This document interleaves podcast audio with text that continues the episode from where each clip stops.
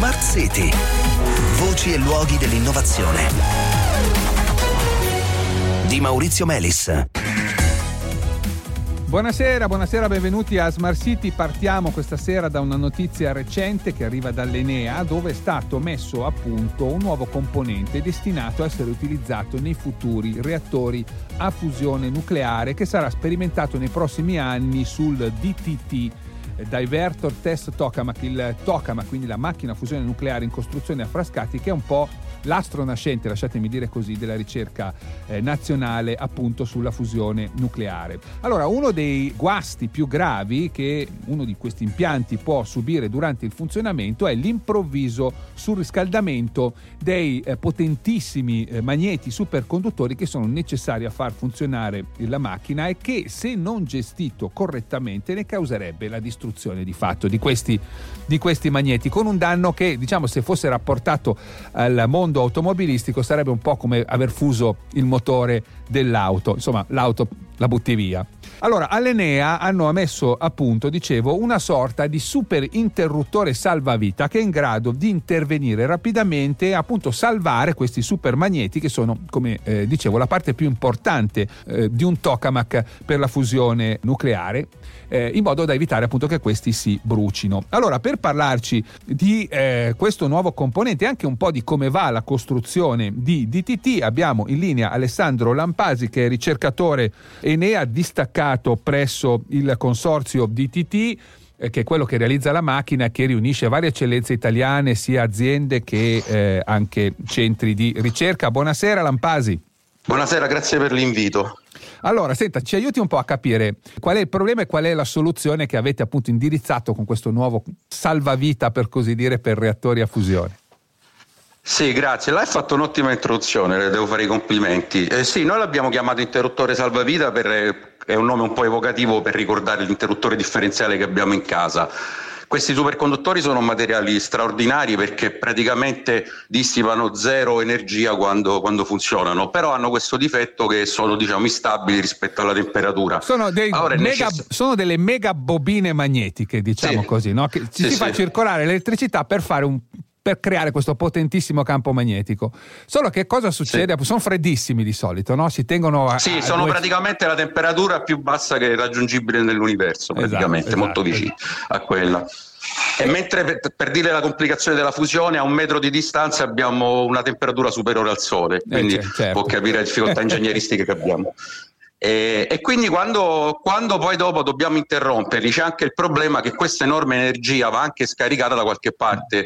Per dare un ordine di grandezza è come se dovessimo scaricare 800 batterie di macchina in, in pochi secondi. In pochi no? secondi, quindi, sì. Con la complicazione che rispetto a un interruttore normale si tratta di una corrente continua, quindi chi è del mestiere sa quanto è complicato interromperla. Noi abbiamo sviluppato questo sistema che è in grado di interromperla in un millisecondo, quindi molto molto velocemente e di scaricarla su degli elementi dissipativi che dovrebbero consentirci di scaricare il tutto in una decina di secondi. Ecco, perché Quindi... c'è sostanzialmente questo grandissimo campo magnetico che è stato accumulato quando sono stati accesi i supermagneti. Se sì, questi sì. perdono la superconduttività o vengono spenti, bisogna scaricare questo campo magnetico e lui normalmente farebbe circolare delle correnti elettriche pazzesche dentro questi supermagneti che finirebbero per fondersi e voi sì, scaricate per un'altra di 43 via. Eh, 43.000 sì, ampere, fulmine, forse, non so, i fulmini forse sì. non arrivano a tanto.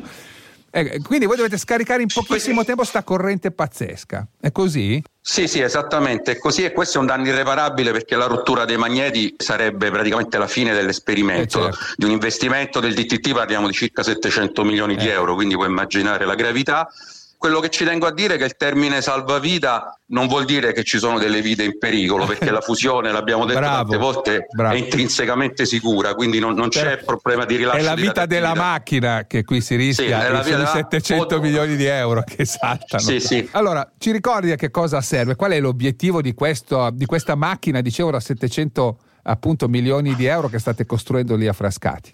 Il, la fusione nucleare diciamo, è un problema ovviamente di cui c'è un interesse a livello internazionale.